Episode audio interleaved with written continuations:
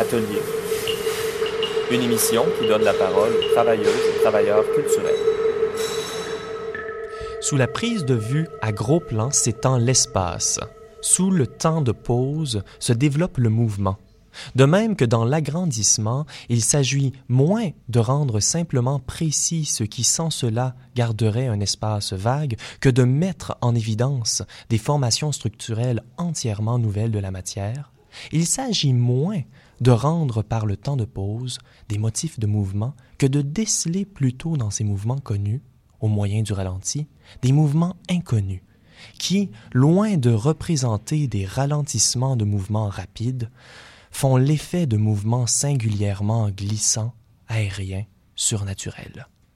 Il devient ainsi tangible que la nature qui parle à la caméra est autre que celle qui parle aux yeux, autre surtout en ce sens qu'à un espace consciemment exploré par l'homme se substitue un espace qu'il a inconsciemment pénétré. Effleurant vos oreilles sont les mots de Walter Benjamin dans son célèbre texte L'œuvre d'art à l'époque de sa reproduction mécanisée pour glisser dans cette 70e émission de Radio Atelier en direct de CIBL Jojage, un territoire Gayengeaga non cédé, aussi appelé Montréal. Mon nom est Benjamin J. Allard. Alors j'ai choisi cet extrait car il réunit différents thèmes que nous traiterons aujourd'hui mouvement, reproduction technique, film et perception. À l'ère de l'apparence filtrée, diffusée et intégrée, la grammaire cinématographique a colonisé notre perception et notre mémoire. Donc, en ce début d'émission, je propose que nous jouons un peu au cyborg pour présenter nos invités. D'abord, nous parlerons avec la chorégraphe Virginie Brunel sous l'invitation d'Elisabeth Recure. Bonjour à vous deux. Bonjour. Bonsoir.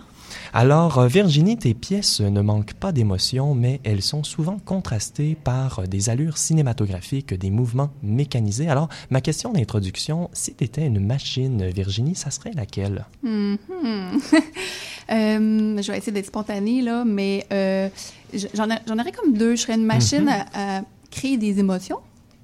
C'est bon, ça. Je sais pas à, à quoi elle ressemblerait ou une machine à faire rire. J'adore faire rire. En fait, j'aime faire vivre des émotions aux gens, donc je serais ce, type de machine. Oh, j'aimerais bien voir ce type de machine-là. Euh, on aura peut-être la chance de l'imaginer lors de notre entrevue en première partie de l'émission. Nous continuerons euh, cette émission justement avec euh, Marie-Pierre Boquet qui parlera d'Art Prime, Centre d'essai en art imprimé. Bonsoir Marie-Pierre. Bonsoir. Alors comme le nom l'indique, Art Prime a comme mandat les arts d'impression. Donc si tu devais être une machine, est-ce qu'elle serait reliée à la gravure ou à l'estampe? Ça pourrait être une possibilité, mais comme euh, mon travail de travailleuse culturelle et d'autrice implique beaucoup de textes, je pense qu'une machine à écrire, et de préférence une machine qui écrit des textes très intelligents, euh, très, euh, très à point pour les heures actuelles, ce serait mon choix, je crois. Une genre de machine qui fait du bruit quand on tape sur les touches? Pourquoi pas? J'aime ce genre de, machine. Il y a un aspect euh, tangible presque au son euh, qu'elle diffuse.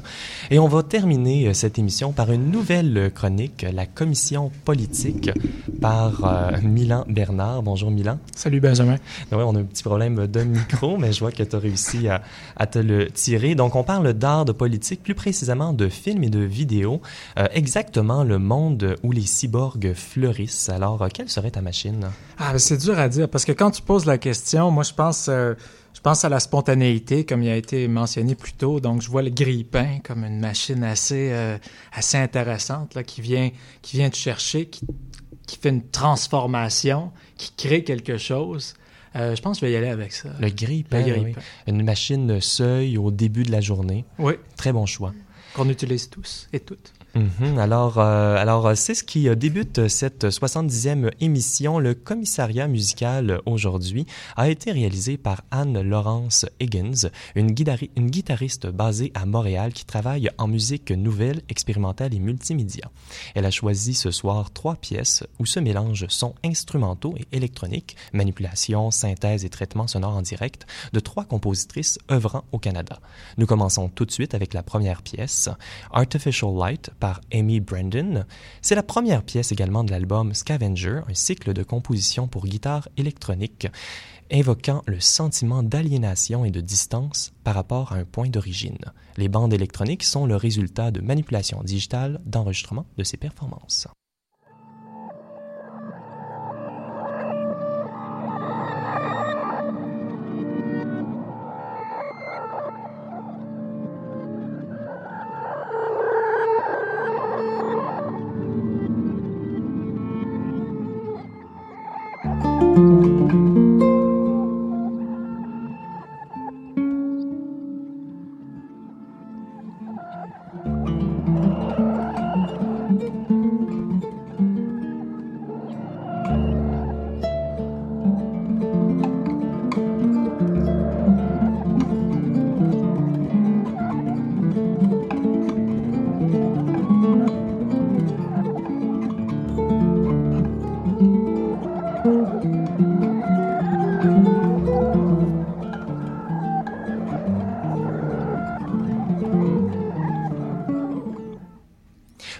Notre premier segment ce soir, nous accueillons Elisabeth Recure. Bonjour Elisabeth. Bonsoir.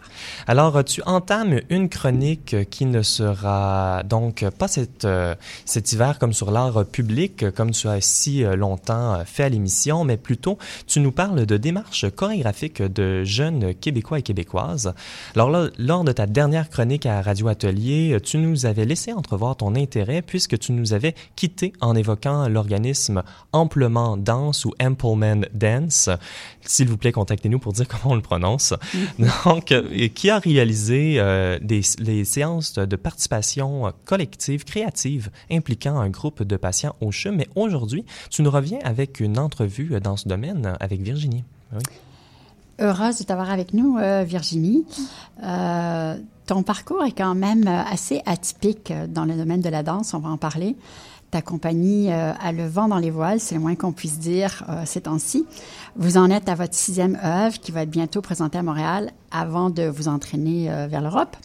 J'aimerais savoir, tu as été une musicienne tout d'abord. Mm-hmm. Je pense même que tu étais euh, violoniste dans un quatuor. Avant de t'initier à la danse, à quel âge as-tu euh, vraiment commencé à prendre des cours de danse? Et surtout, je me pose la question, qu'est-ce que cette arrivée tardive en danse euh, t'apporte, t'a apporté de différent pour envisager la chorégraphie? Le fait de ne pas avoir dansé euh, depuis toute jeune, est-ce que ça t'a amené à considérer la danse autrement? Certainement, en fait. Euh, puis, ben, pour revenir en arrière, donc j'ai commencé à 5 ans. La, j'ai eu, en fait, j'ai été initiée au ballet une première année à 5 ans et à ma demande aussi au violon. Et après l'année euh, terminée, euh, ma mère me demandait de faire un choix. Et comme euh, mon talent semblait être plus flagrant au niveau de la musique, on m'a fortement euh, orientée vers le violon. Donc, euh, j'ai eu des belles années en musique. Comme, comme tu mentionnais, j'ai participé à... Je faisais partie d'un quatuor, orchestre, etc. Mais ma première vraie, vraie classe de, de danse s'est fait à 20 ans, un peu de manière hasardeuse, parce que j'avais en- envie d'essayer d'autres choses, parce que je, je, je, je ne faisais que l'âge lesquels je ne me, plaisais pas. Ah, Et aussi parce que je baignais, euh, ben, en fait, je fréquentais des amis qui, qui baignaient dans, un, dans, dans, dans la culture, euh, en, en, en chant, en opéra, danse, théâtre, et j'ai décidé à 20 ans donc d'aller auditionner pour euh, faire les, les, les- le programme de danse au Cégep de Drummondville. Et puis c'est là qu'un peu tout a commencé. J'avais j'avais de toute façon vraiment une, une, une manière de m'exprimer très physique. J'aimais j'aimais danser, j'aimais bouger. Et même quand je jouais du violon, j'étais très, très, très physique. On me disait même euh, calme-toi, Ah, arrête ouais. de bouger. puis euh, bon, c'est certain que, que notre bagage puis notre expérience de vie a, a- a toujours, ou du moins souvent, une influence sur notre compréhension et euh, notre perception des choses. Puis pour ma part, le fait d'avoir euh, jamais baigné dans, dans, dans l'univers de la danse, ben ça m'a ouvert euh, les, la porte vers- sur un, un vaste éventail de possibilités finalement. mhm. Euh, j'avais aucune limitation, aucune contrainte, euh, euh, aucune. J'avais pas baigné dans les références des codes classiques. Donc pour ma créativité, c'est vraiment un, un beau cadeau. Euh, puis dès mes premiers cours où j'ai expérimenté la création, ben je me suis sentie vraiment libre, puis en, en- en même temps à la fois vraiment perdue euh, par cette grandeur-là de, de possibilités, puis aussi euh, euh, par un grand vertige, parce que l'acte de créer, c'est- ça, ça peut provoquer ça parfois. ouais, C'est un beau vertige même. C'est un, c'est un- oui, parfois, euh, oui. Parfois très profond, mais oui. On voit toutes les possibilités qui s'offrent à nous. C'est ça. euh. Mais une fois qu'on commence, une fois qu'on a le pied dedans, mais c'est Mhm. les choses euh, s'enlignent puis ça, va bien. Mais comme humain, moi, j'étais tellement habituée d'évoluer dans un dans, dans des dans des limites, dans des euh, Mhm. dans un cadre que que quand j'ai commencé euh, la création, j'ai réellement senti que j'avais un espace pour m'exprimer, puis un espace autrement que par les mots. Puis pour moi, c'était vraiment euh, un, un grand, grand plus, parce que moi, euh, je suis très timide, en fait, quand je parle. Euh, puis euh, c'est ça, rapidement, ben, créer, c'est devenu vraiment un besoin, c'est devenu une manière pour moi de- d'extérioriser, de, sublimer mes peurs. Donc c'est vraiment...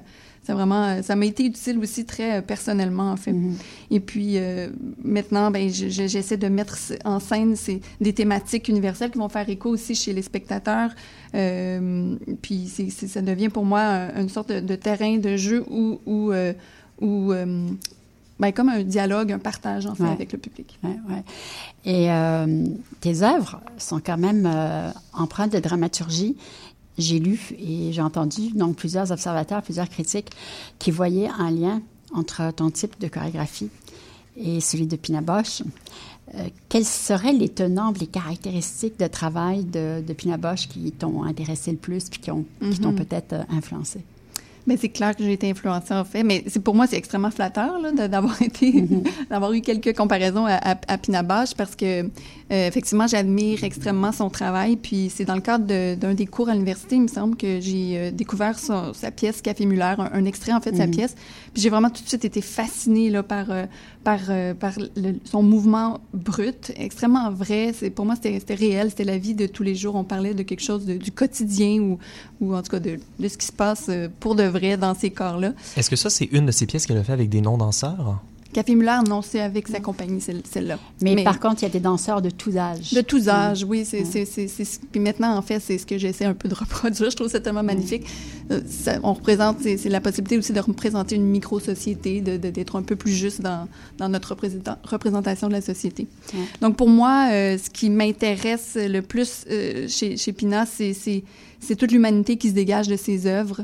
Euh, cette vérité-là, comme je disais, euh, puis l'humain est toujours placé au premier plan, puis maintenant c'est un peu ça euh, que, que j'essaie de, de, de faire aussi, parce que euh, oui, c'est intéressant la, la, la, la technique, mais euh, Ouais. ce qui m'intéresse le plus, c'est l'humain avant tout. Ouais, ouais. Et puis, euh, ça tu réalises également ça, de mettre l'humain euh, à l'avant parce que tes, euh, tes décors sont presque absents. là.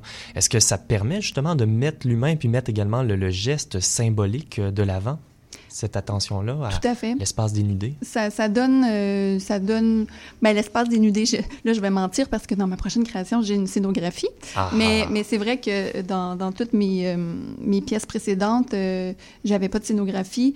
Euh, parfois, il faut, faut le dire, c'est par, parce que les restrictions budgétaires ne nous permettaient pas simplement d'avoir de scénographie. Mais, c'est des euh, choses qui arrivent. effectivement. Mais j'ai vraiment toujours aimé ça, placer, euh, placer une œuvre dans un endroit euh, nu, dénudé, c'est-à-dire on, on enlève les rideaux, on montre l'architecture de, de l'endroit, on dévoile les murs, même s'il y a des trous dedans. Pour moi, ça fait partie, euh, ça, ça donne une touche euh, Mhm. encore plus vraie. Euh, puis ça fait écho aussi à, à comment j'aime voir les danseurs. Pour moi, euh, ce que cherche un danseur, c'est- une capacité d'être transparent. Euh, même si j'aime les voir en contrôle, en force, c'est essentiel pour moi d'avoir des, interprètes qui sont capables d'être vulnérables, en fait.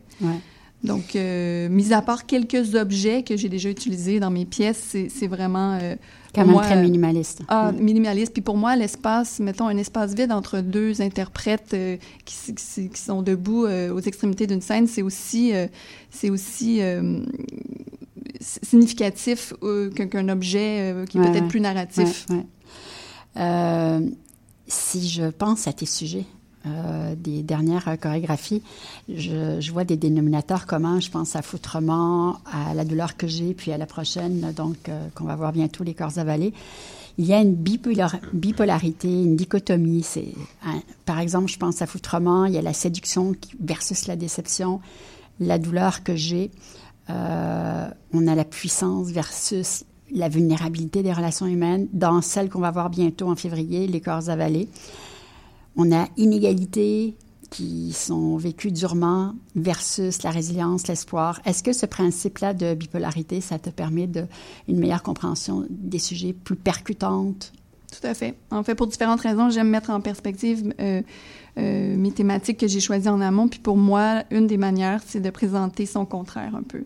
Puis effectivement, ça, m'aide aussi à, dessiner la courbe dramatique vers laquelle le, sujet, l'essence de, la thématique va ressortir. Puis par exemple, pour, foutrement, pour bien comprendre la douleur que peut provoquer la déchirure euh, amoureuse, ben j'ai d'abord travaillé des scènes où la tendresse, la passion émanaient des dynamiques gestuelles et relationnelles pour permettre euh, une lecture plus juste de la souffrance liée à, à, la trahison, par exemple. Mm -hmm. euh, puis ben, dans plusieurs de mes œuvres aussi, puis parfois c'est un peu plus euh, difficile, je pense à la douleur que j'ai, où, où, où, où, on, où je parlais du ben, du souvenir, de la densité du vide, de cette, euh, cette sensation fugitive. Donc, c'était quand même euh, plus abstrait que mes autres pièces. Mais d'abord, il fallait que je mette en lumière l'importance de, de, la relation dont, dont, laquelle je parlais. Donc, c'est super important pour moi, même essentiel, de présenter mm -hmm. les choses de cette manière-là, contrastante pour faciliter la compréhension. Mm -hmm. hmm, c'est intéressant. On a, on a, mis beaucoup l'accent sur les, similarités, les similitudes entre les pièces. C'est une question, Elisabeth, que tu as préparée. Moi, j'aime beaucoup cette question-là. Est-ce qu'il y a une œuvre au début de ta compagnie que tu que tu reprendrais aujourd'hui d'une manière différente? Peut-être que ça, ça permettrait justement de, de montrer peut-être quelques différences dans, mm -hmm. dans maintenant ce que tu fais. Ben oui et non, à la fois parce que chaque création, euh, moi, me permet d'évoluer comme créatrice, hein, euh, euh, de mieux comprendre mes schèmes de création, de, les approfondir, de les corriger, de les transformer. Donc, chacune des œuvres a un impact sur l'autre. Donc, je ne sais pas si je euh, comment je reprendrais différemment une pièce, mais certainement ma première première pièce, Les cuisses à l'écart du cœur, euh, euh, a malheureusement une vie plutôt écourtée parce que j'étais dans, dans, mes débuts et puis euh, j'avais pas de réseau vraiment, en fait, qui était plutôt inexistant. Donc, même si on a présenté la pièce dans quelques villes en Italie, j'aimerais bien la représenter parce que pour moi, il y avait quelque chose de, de puissant. Je parlais de, de l'hypersexualisation, puis il y avait quelque chose de très brut, très peut-être parce que je j'avais une certaine naïveté euh, par rapport à la création, uh -huh. j'avais une fougue, j'étais j'étais carrément en feu.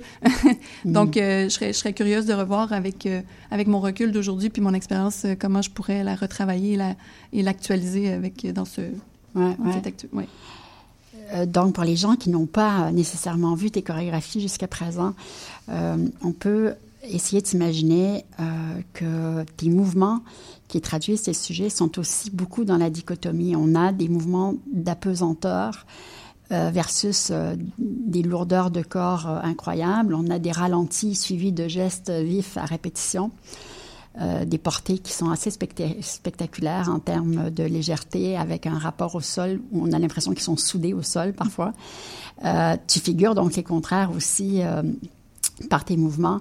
Et euh, j'imagine que là aussi, tu veux montrer la versatilité de nos relations qui sont complexes, nos relations humaines. Complètement. Puis j'adore effectivement les nuances, comme, comme dans ma vie. Je pense que, ben, j'imagine tout le monde, je ne sais pas en fait, mais moi j'aime bien que ça soit nuancé, comme dans les opinions. J'ai besoin de ça. Spontanéité, calme, folie, il faut, faut, faut, que ça, faut que ça bouge. Puis je, je travaille l'ensemble d'une œuvre, comme je disais tantôt, à trouver une courbe dramatique qui va faire vivre quelque chose au spectateur. Puis euh, même dans chacun des tableaux qui, qui, qui euh, forment le spectacle, ben j'aime trouver des mini courbes dramatiques aussi qui vont mm -hmm. venir fluctuer le rythme et l'état des danseurs. Puis je ferai un parallèle avec la musique parce que je, je réalise que je crée euh, un rythme, un, un rythme, mais je, je, crée comme une partition musicale est écrite, c'est-à-dire que ouais. bon, il y a la mélodie qui est comme un peu la chorégraphie, les notes, euh, mais la partition elle-même est, est, est, il y a plein d'annotations qui sont ajoutées ouais. pour, pour venir euh, donner, euh, ben, selon moi, je pense que tu sais, toutes les, les accélérendo, les staccato, les, les attaques, les, le ralenti, uh -huh. le uh-huh. pianissimo, tout ça, pour moi, c'est, ça donne de l'émotion à une pièce. De l'intensité. De l'intensité. Ouais, ouais. et, et, je, vois le, je vois le mouvement de la même manière. Euh, euh j'y appose des dynamiques précises et, et, et c'est ça, pour moi, qui qui, qui, vient vraiment sublimer l'œuvre et qui vient vraiment donner l'émotion, puis qui, vient, qui garde la chose aussi vivante, puis qui réussit ouais. à émouvoir le, le spectateur. Oui, oui. On sent une, euh, un mélange de force et de fragilité à voir tes danseurs. Euh, donc, on va pouvoir assister à votre prochaine création euh, d'ici un mois. Euh, avec sur scène le Quatuor Molinari, les dates. Exact. Euh, ben oui, c'est ça. Ça va être du 26 au 29 février à la salle Maisonneuve de la Place des Arts de Montréal. Puis c'est présenté par euh, Danse Danse. Donc vous allez pouvoir assister à ma dernière pièce, Les Corps avalés. Puis sur scène, il va y avoir sept danseurs et le Quatuor Molinari. Et euh, c'est comme un double spectacle, en fait. Hein. C'est vraiment euh, danse, musique, euh, puis on, on, vous présente une sorte, une sorte de fresque vivante de la société actuelle qui, qui mêle, comme dans la vraie vie, beauté et laideur. Mm-hmm. Et puis, vous allez pouvoir ressentir, je dirais, un, un univers palpable, vraiment d'instinct de survie. Les interprètes euh, sont comme aspirés par euh, un chaos sociopolitique euh, et puis ils vont poétiser, encore une fois, on parle de, de polarité, là, conjonction de la détresse et de l'espoir et de la bestialité et de la compassion.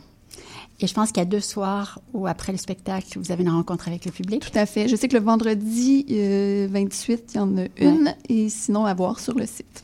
Donc, autant pour des amateurs de danse que pour des amateurs de musique. Tout à fait. Eh, c'est fantastique ça. Ben, on va mettre euh, plus d'informations euh, sur notre site internet au radioatelier.ca. Et ce spectacle-là, on a, on a encore un peu de temps. Euh, il nous reste environ deux minutes là. donc, je serais curieux de savoir. on parlait de ce premier spectacle qui a eu une vie écourtée. Est-ce que mm-hmm. pour ce dernier spectacle, il y a une grande tournée en perspective? Ben, on a déjà des, des, partenaires avec nous. Donc, on va être au Grand Théâtre de, euh, de Québec, on va être à Toronto et euh, à Saint-Jérôme aussi, la nouvelle salle, le théâtre euh, Gilles Vigneault. Puis, on a déjà des dates en Allemagne et au Luxembourg, mais là, c'est ça, mes agents travaillent sur ça. Là, fait que je les laisse promouvoir tout ça. Toronto, c'est Harbourfront? Exactement. Est-ce que tu connais les dates? Oui. on va être le 1er avril à Québec. Harbourfront, ça va être le 3-4 avril et le 8 avril à Saint-Jérôme. C'est une grosse tournée, ça, comparativement à... c'est pas... Oh, on, va, on, va, faire mieux, on va faire mieux. Et puis, on a la chance euh, d'avoir, euh, c'est ça, la première euh, ici à Montréal. Exactement. En fait, j'ai eu la chance d'avoir deux avant-premières au Québec, ce qui est fabuleux parce que c'est, ça permet d'avoir un petit recul aussi quand on, quand on allait arriver ici à Montréal. Donc, oui, euh, moi, je vais donner euh, rendez-vous à nos auditeurs pour une prochaine chronique avec euh, une de tes collègues, Clara Ferret, qui sera donc la prochaine entrevue dans le, dans le cadre de, de cette chronique. Eh bien, on a très hâte. Euh, Virginie Brunel, merci beaucoup. Merci, merci à vous. Et on va retourner en musique à l'instant avec la pièce La désintégration de la culture par Tai Montanari. C'est une pièce multimédia évoquant l'angoisse et l'anxiété créées par notre société productiviste et ses conséquences sur notre capacité à vivre ensemble et sur notre culture. Tai assemble les sons instrumentaux et électroniques, les projections et les Lumières pour former un discours multiforme sur les enjeux contemporains.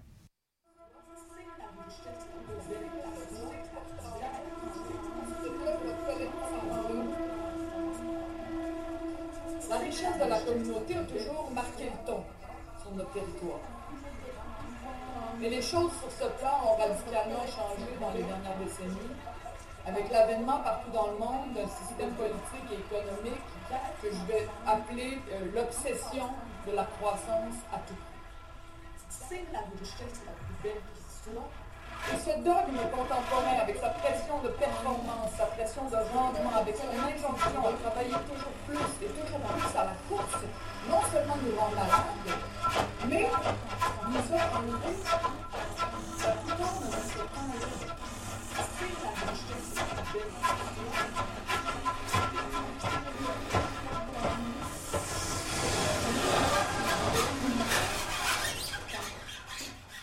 Chaque mois, le regroupement des centres d'artistes autogérés du Québec nous propose une entrevue avec un centre qu'il représente.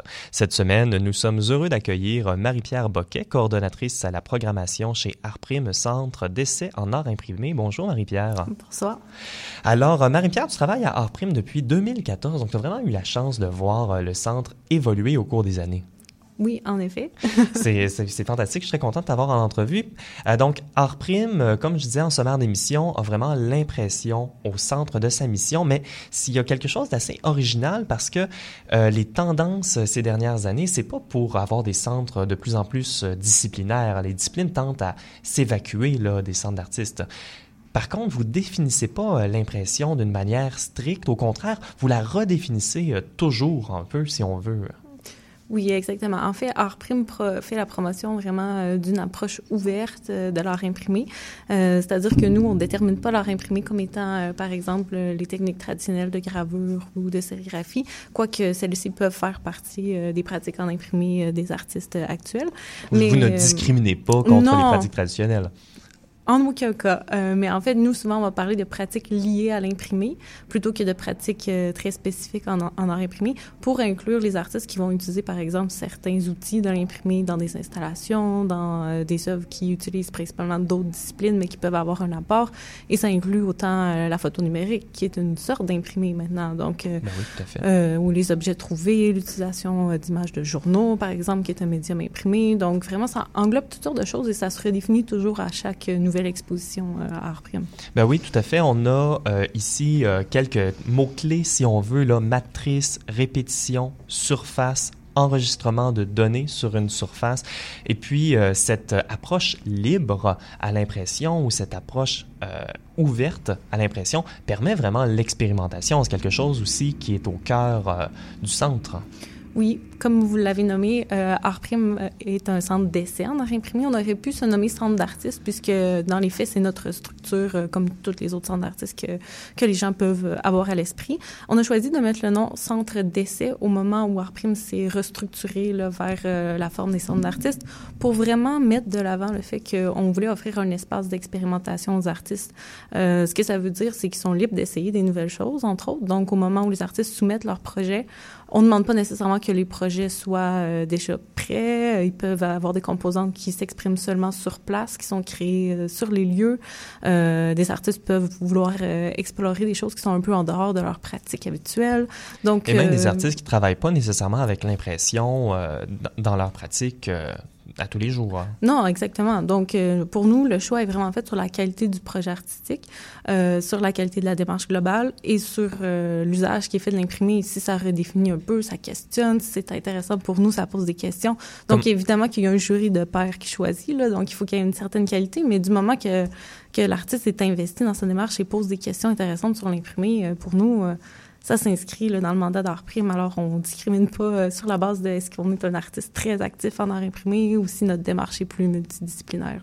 Oui, puis j'aimais cette euh, idée-là aussi de contribuer à la discipline de, de, de l'impression parce que justement en ayant des apports constamment nouveaux, des nouveaux points de vue, des, des nouvelles techniques qui sont développées, ça oxygène l'impression.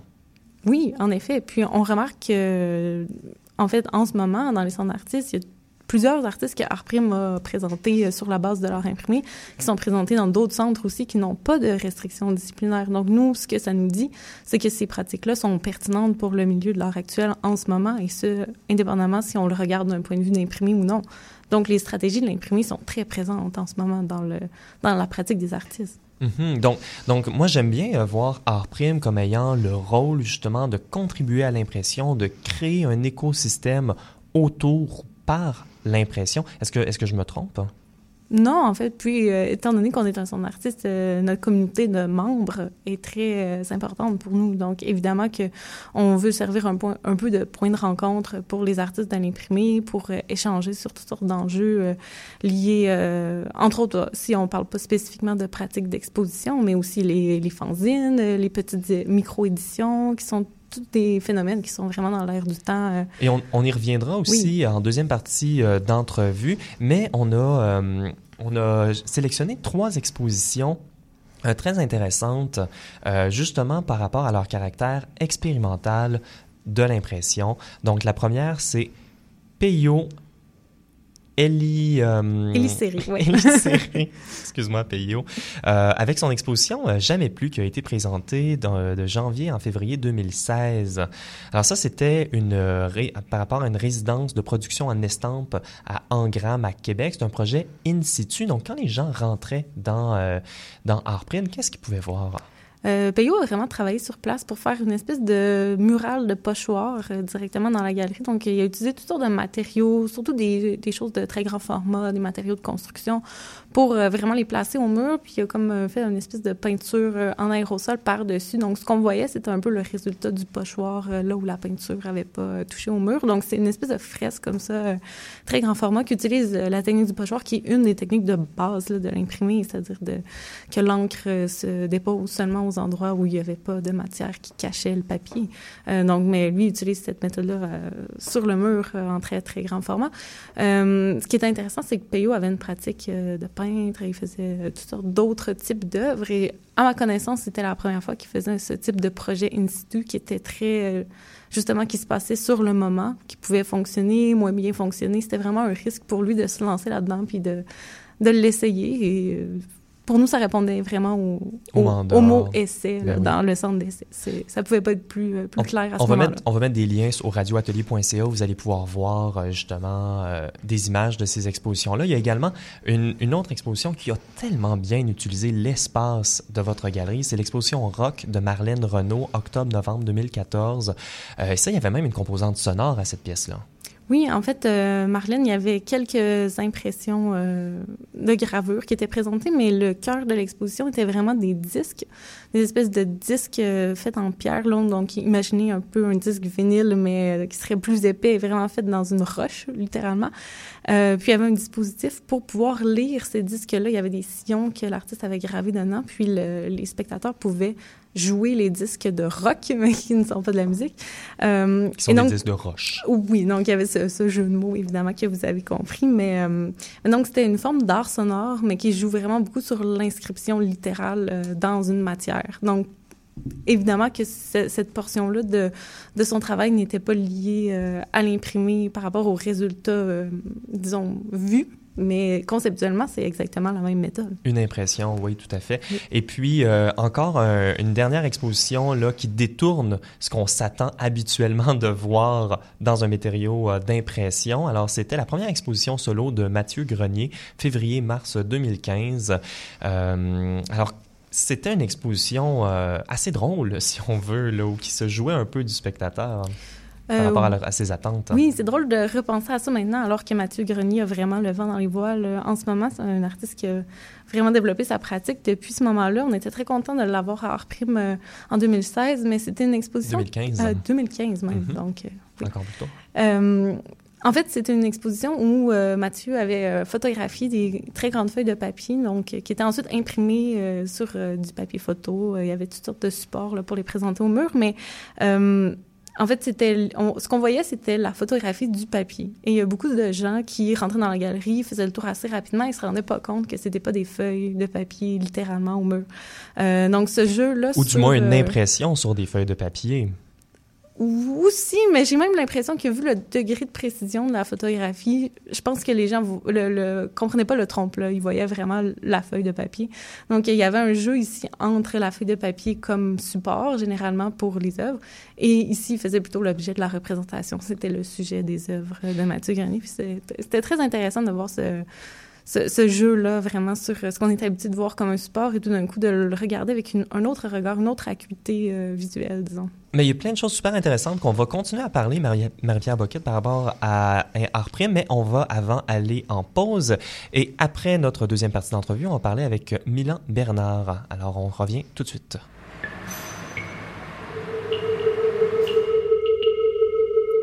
Vous écoutez Radio Atelier, une télécommunication sur les arts actuels en direct du CIBL 101.5 Jojage Montréal. Mon nom est Benjamin J. Allard et vous pouvez visiter le radioatelier.ca pour nous réécouter ou en apprendre davantage sur les sujets traités en ondes. Radio Atelier est également sur votre application balado-diffusion préférée. Nous parlons aujourd'hui d'Art Prime, le centre d'essai en art imprimé avec Marie-Pierre Boquet. Bonjour Marie-Pierre. Oui, bonjour. Alors, c'est la deuxième partie de cette entrevue et nous allons euh, nous concentrer pour cette deuxième partie sur euh, différentes initiatives euh, qu'a Prime et on commence avec euh, d'abord le, projet à l'affiche. Donc ça, c'est réalisé depuis 2013. C'est en partenariat avec l'École des arts visuels et médiatiques de l'UCAM. Mais c'est un projet qui a beaucoup évolué. Donc est-ce que tu peux nous présenter comment et pourquoi? Euh, oui. En fait, euh, le projet à l'affiche, lorsqu'il a été créé en 2013, c'était dans le but de, produire des images euh, d'artistes actuels sous la forme d'une affiche. Donc, on avait des bénévoles, des artistes qui travaillent la sérigraphie principalement, qui ont imprimé ces œuvres-là. C'était sur un papier assez commun, dans le but d'être vraiment un poster. À partir de 2015, on s'est demandé est-ce qu'on pourrait pas produire une œuvre peut-être sur un papier archive, qui pourrait être une image plus complexe, quelque chose qui demande un petit peu plus de d'intensité là, dans la production. Et à ce moment-là, ça nous est apparu assez euh, clair qu'il fallait aller chercher un partenaire pour les imprimer. Alors, parce que, bon, évidemment, tous les artistes sont habitués de faire un peu de bénévolat, mais c'est pas ce qu'on priorise.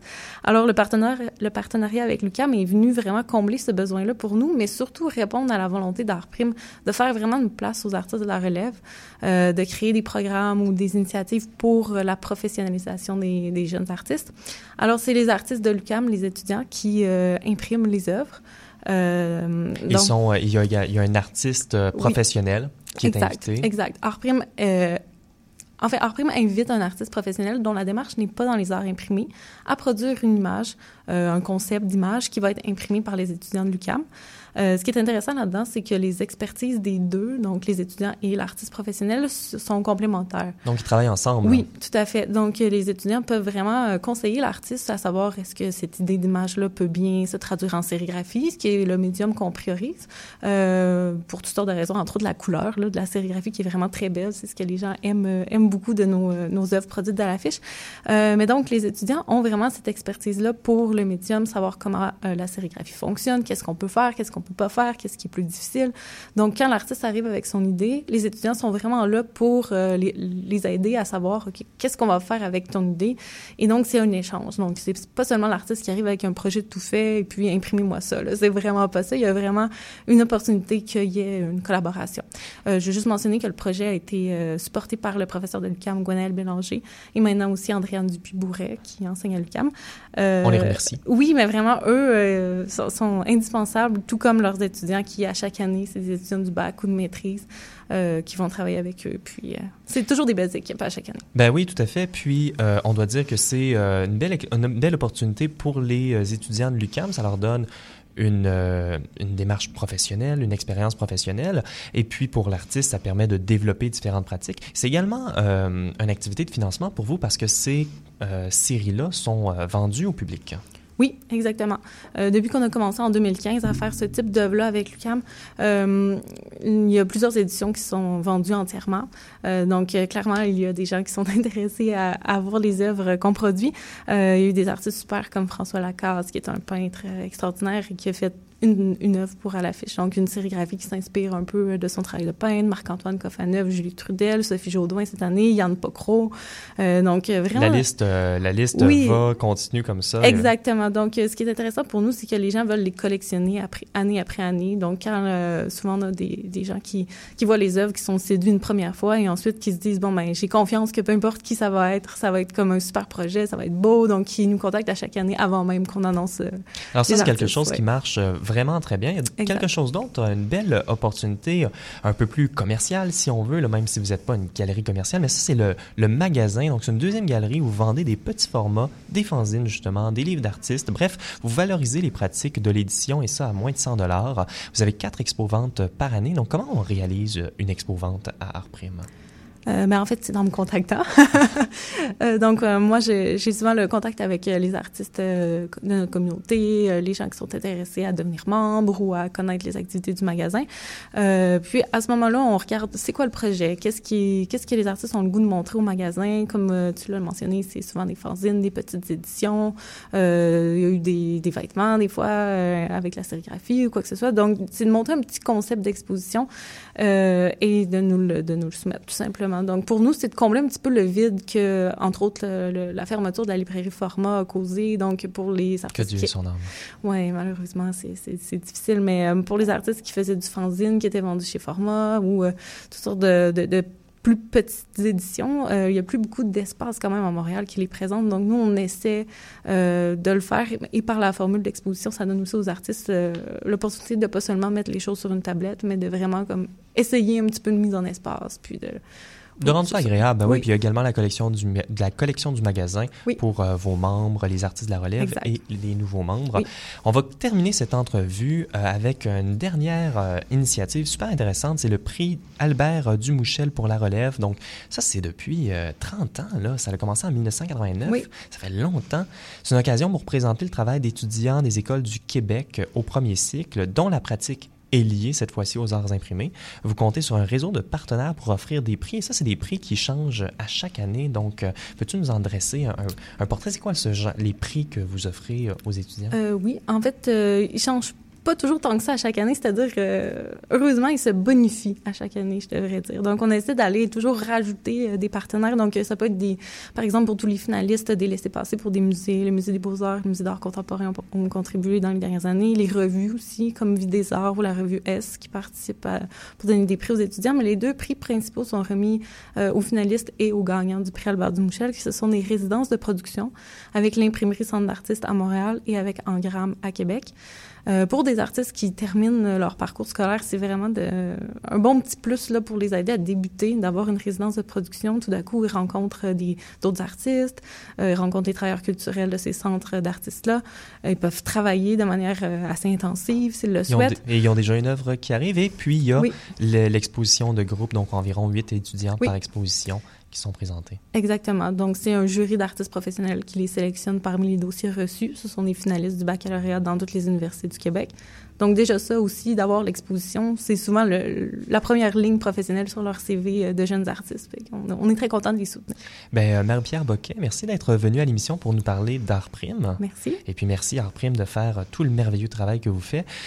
Ju- justement, parlant de merveilleux travail, il y a une prochaine exposition qui euh, va bientôt ouvrir le 25 janvier. On invite nos auditeurs et nos auditrices. Le titre, c'est Show of Hands, manipulation, appropriation et circulation de l'image imprimée. Il y a également, euh, il reste des projets de Sophie Jaudoin de À l'affiche de la Oui, il nous reste édition. encore des œuvres de Sophie Jourdain, quelques-unes. Donc, dépêchez-vous si vous êtes intéressés. Euh, c'est une paire, donc un diptyque, mais vous pouvez aussi acheter les œuvres séparément. Et puis, euh, j'ai oublié de mentionner pendant la fiche, donc je le dis très rapidement, mais il y a une partie des profits des ventes qui retourne à l'UCAM également en bourse pour les étudiants de l'École des arts visuels et médiatiques. Donc, l'investissement que l'UCAM fait avec nous aussi leur revient d'une certaine manière pour soutenir les étudiants. Alors, pour nous, c'est le partage idéal. Eh, Fantastique. Merci beaucoup à Marie-Pierre Boquet.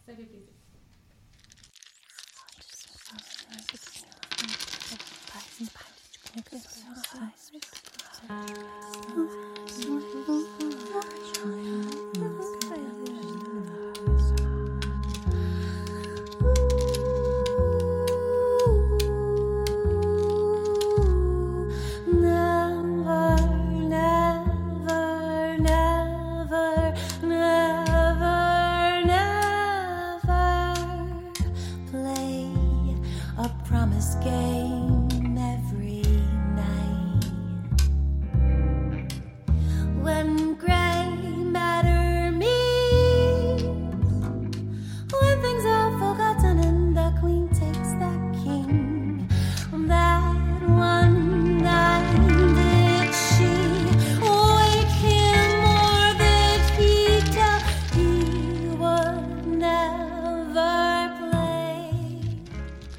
Alors, trouvé sur le EP Anthropos de la compositrice Lick van der Vock, vous venez d'entendre la pièce Athena par Contraband Collective.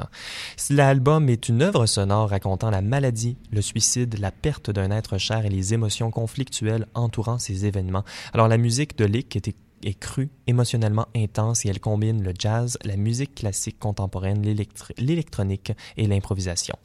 Alors on accueille pour ce dernier segment euh, de Radio Atelier un nouveau collaborateur à Radio Atelier. Alors c'est Milan Bernard, bonjour. Salut! Milan, toi, tu es un organisateur communautaire, notamment en développement international, en médias, en arts et en politique. Tu t'intéresses à la question de la diffusion des idées. Tu as notamment fait une maîtrise à ce sujet à l'Université de Toronto. On peut te lire dans le dernier numéro du magazine Inter, où tu écris avec Simon Tremblay-Pépin sur la rencontre de l'art et de la manifestation politique. C'est également le sujet un peu de ta chronique aujourd'hui. Oui, euh, en fait, euh, tout d'abord, j'aimerais souligner euh, le plaisir que ça me fait de, de- de faire une chronique à Radio Atelier. Euh, le travail que vous faites est super intéressant, très pertinent, très sérieux. Puis je Merci. tenais, je tenais vraiment à le souligner. Euh, j'ai nommé la chronique la commission politique parce que je, me prends un peu, je joue le rôle d'un commissaire d'exposition fictive, donc en allant piger dans le travail d'artistes à travers, à travers les époques, euh, selon mon expertise, qui est la politique. Euh, donc aujourd'hui, on, on va commencer là, avec l'art vidéo. Oui, oui, on commence en force là, avec l'art vidéo et on fait un détour même dans l'art euh, du film. Oui, en fait, euh, je, je commence avec une, une- une certaine différenciation entre le film et le vidéo, mais les deux, le film précédant le vidéo, donc commençant dès le début du 20e siècle, vont aller dans le sens de la tension autour de la subjectivité. Euh, ils vont plus loin que les, les simples considérations sur le réalisme, comme la photographie a pu le, le vivre elle-même, mais c'est vraiment, surtout quand on amène la dimension politique, sur la question de documenter versus mobiliser. Le positionnement même de l'artiste, son point de vue, son utilisation du film ou de la vidéo se fait poser le, la question au spectateur, est-ce qu'il y a un caractère actif euh, au travail qu'il fait? L'attention va être centrale puis va motiver euh, le travail et un peu la compréhension au niveau intellectuel ou euh, universitaire des œuvres vidéo. Ben oui, tout à fait. Puis euh, parlant du rapprochement entre la photographie et le cinéma, il y a une citation que j'aime bien, c'est de Jean-Luc Godard qui dit la photographie, c'est la vérité et le cinéma, c'est 24 fois la vérité par seconde. Donc, est-ce que tu peux nous dresser justement là, un portrait entre euh, un portrait historique de ces euh, histoires de représentation du réel? hein? Moi aussi, je l'aime bien, Jean-Luc Godard. Euh, en fait, ce qui est intéressant, c'est de voir que l'émergence du cinéma d'art et d'essai, de la vidéo, est concomitant envers des, des périodes où il y a eu une émergence politique assez intéressante. C'est c'est le- les, soulèvements, le bouillonnement du début du 20e siècle. Ensuite, euh, moi, je parlerais de la révolution russe parce que c'est un peu les premières images qu'on a de l'art vidéo où ça se développe. Euh, J'ai en tête L'homme à la caméra de Dziga Vertov qui célèbre à la fois le potentiel du cinéma et celle de la conscience de classe. Donc, on est vraiment dans un engagement politique à gauche au début de l'Union soviétique. Euh, c'est sûr qu'il y a, euh, d'un point de vue très, très, très, très, très, très, très, très politique, il y a Sergei Reisenstein, son, compatriote, qui va aller vers quelque chose de beaucoup plus symbolique, mais euh, comme on pourrait dire, qui va laisser présager le cinéma de propagande euh, vers, envers quelque chose qui est beaucoup plus clair. Euh, justement, récupéré par les pouvoirs européens, américains, le film, le cinéma perd son potentiel révolutionnaire parce qu'il devient à son apogée un outil de propagande assez intéressant. D'ailleurs, quand je préparais la chronique, Benjamin, tu m'as fait remarquer euh, des, des, des dispositifs de projection mobile sur train euh, qui avaient eu lieu pendant la Révolution russe. Donc, euh, Qui allait de ville en ville pour faire de la propagande c'est, le incroyable. cinéma. oui. C'est incroyable, c'est la télévision avant le temps. Donc avant même de pouvoir diffuser l'image par des médiums électroniques, c'est la télévision mécanique. Euh, on entre chez les gens à travers les moyens de transport. Mais en Union soviétique, dans les dictatures fascistes, les productions visuelles deviennent tellement didactiques que, comme je disais, elles perdent leur potentiel révolutionnaire, elles perdent leur potentiel de création artistique. C'est seulement au début des années 60, dans les années 70, que on voit un retour euh, lorsque la vidéo, le, film d'art et d'essai va être libéré du joug institutionnel, que la documentation va être perçue comme un outil. Euh, moi, l'exemple que j'aime le mieux, c'est les cinétracks. C'était des courts films euh, au cours de, durant les événements de mai 68 qui étaient, qui étaient pas signés. Jean-Luc Godard, justement, en a produit quelques-uns. Et puis ensuite, du côté euh, euh, plutôt anglo-saxon, ben, il y a eu John Jonas, General Idea au Canada, Peter Campus, qui vont vraiment être les, les premiers ou les premières pionnières de l'art vidéo contemporain, jusqu'à aller, encore une fois, au point de vue historique, vers ce que, que j'identifie comme deux révolutions successives, euh, c'est-à-dire euh, les- la, la caméra vidéo, le, c'est le, le bon vieux VHS. là. Mhm. Et Porte-pack. la- exact. Et euh, celle-ci qui va devenir numérique par la suite. Donc, c'est de la démocratisation et, et le- le- tous les aspects de montage, de mixage vont devenir démocratisés, vont devenir aussi plus malléables pour l'artiste contemporain.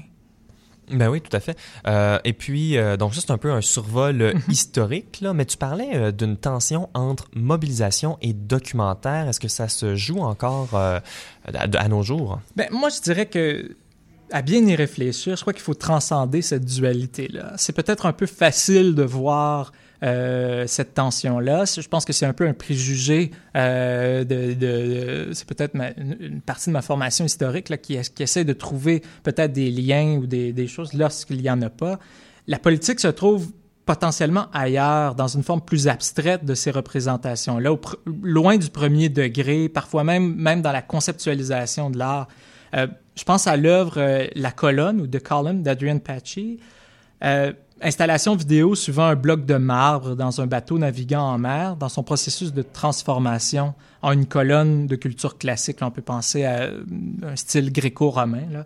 Grâce à des travailleurs chinois, ça avait été présenté euh, justement au Musée d'art contemporain de Montréal il y a six ans. Euh, on y voyait ces travailleurs-là dans le fond d'un bateau recouvert de poussière. Et puis, ouais, c'était, c'était, c'était vraiment une dynamique, euh, une réflexion sur les dynamiques de mondialisation entre les nouvelles logiques de capitalisme, mais aussi une navigation très poétique euh, qui, permettait une- qui permettait vraiment des explorations esthétiques, visuelles assez intéressantes.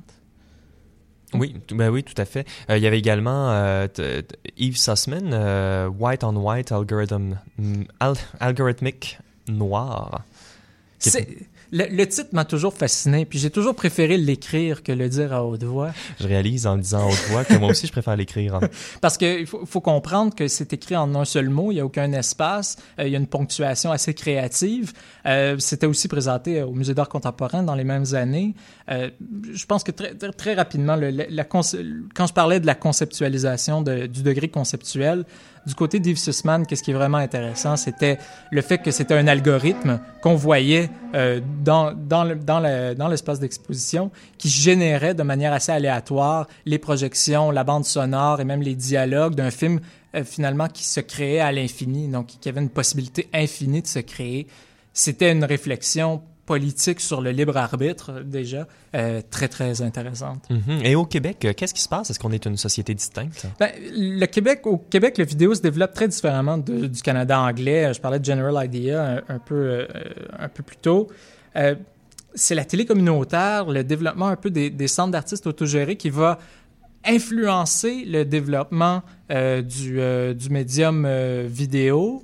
Euh, les gens vont travailler beaucoup plus en commun, les pratiques vont se croiser, il va avoir un, un- un esprit de corps qui va se créer, qui va faire en sorte que la, la pratique va devenir beaucoup plus communautaire, beaucoup plus de groupe.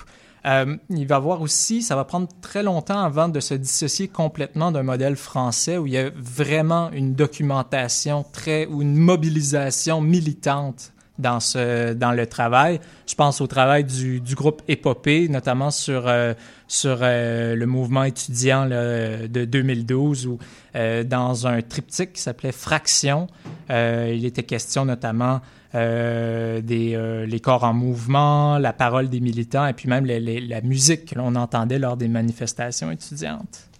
Ben, oui, euh, c'est passionnant. J'aime, euh, j'aime bien euh, Épopée. Tu voulais euh, mentionner également un artiste que j'adore, là, Ito Sterol, euh, qui euh, présentement fait une rétrospective au AGO à Toronto.